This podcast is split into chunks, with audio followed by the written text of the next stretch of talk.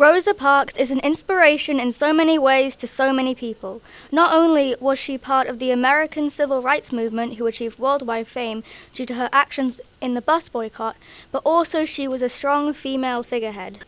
She was known as the First Lady of Civil Rights and the Mother of the Freedom Movement. Rosa Parks was born in Alabama in the USA on February the 4th, 1913 and died on October the 24th, 2005 in Detroit, Michigan. In 1932, she married Raymond Parks, who encouraged her to return to high school and learn a diploma. She later made her living as a seamstress, but after the Montgomery bus boycott, she became a member of the Montgomery chapter of the National Association for the Advancement of Colored People, which is known as the NAACP, in 1943, and she served as its secretary until 1956 before she was arrested. Four days before the boycott began, Rosa Parks, an African American woman, was arrested and fined for refusing to yield her bus seat to a white man. She encouraged countless black people to avoid using public buses because of their unnecessary rule guaranteeing white people a seat on public transport. Thanks to Rosa Parks' courageous action, despite it being such a small feat, a revolution began that would drastically change the way black people were treated forever. We have interviewed a few students from the Stags community and asked them what Rosa Parks means to them. Now it's over to Sid, Tia, and Holly with the interviews. What does Rosa Parks mean to you? I think Rosa Parks is a very inspirational woman and she inspires lots of young people. She stood up for her rights. So, what does Rosa Parks mean to you? Rosa Parks is, has inspired me in many ways. One of them is by staying sat on the bus when she knew she could face being arrested or even prosecuted. And she stood up for her rights even though other people didn't agree. It's a wonderful thing to hear that Rosa Parks still means a lot to people today. Here at Stags, Rosa Parks has made such an I- impression on us that we have named the new eighth house after her. Our brand new English block is named the Rosa Parks Building.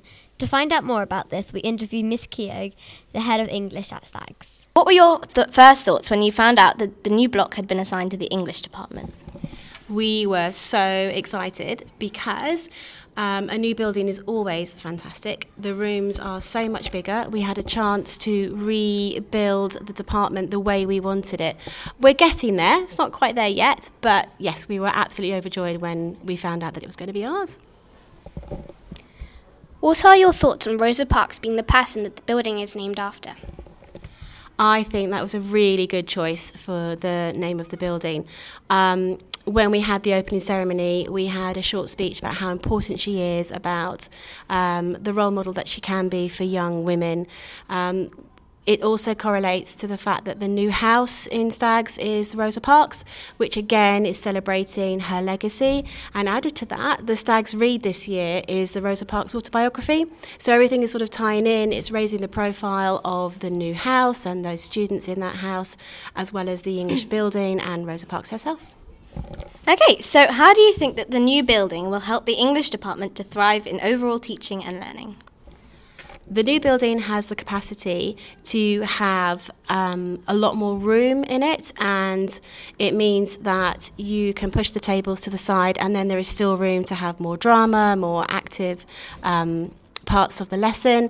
It also means that there's students and or teachers can break off into um, other rooms. So you could have smaller groups working on specific tasks. It's just a fantastic resource and we're so glad to have it What is the atmosphere like? Do you enjoy being located in a brand new building? The atmosphere in the English building is quite exciting. I think students like being in here. Um, I think there's a beautiful view from the top floor that looks down onto uh, the grounds and onto the swimming pool, which can't help but cheer your heart when you um, look out at it on a sunny morning. I also think that it makes the teachers and the students feel quite valued, that money has been spent on the English department and, and on them, and to be part of that. Okay, so what was the making of the building like? Had you already found out that the English department were to move to this block before they had started building?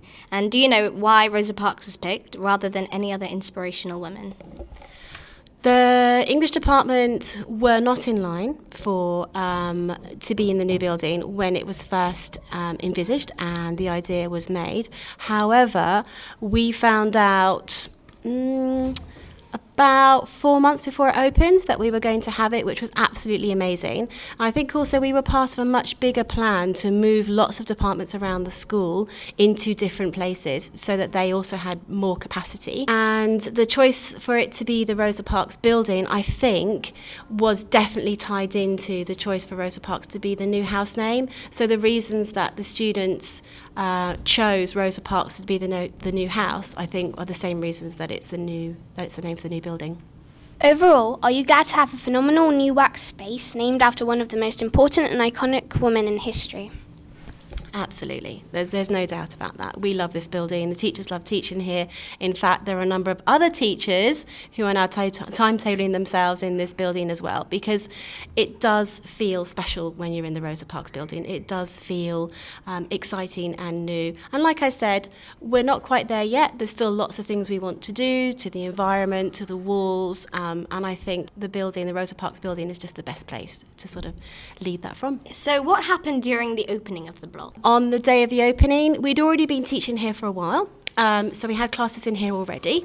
Um, but on the day of the opening, some very important people from across um, the LEA, from across Hertfordshire, from other schools.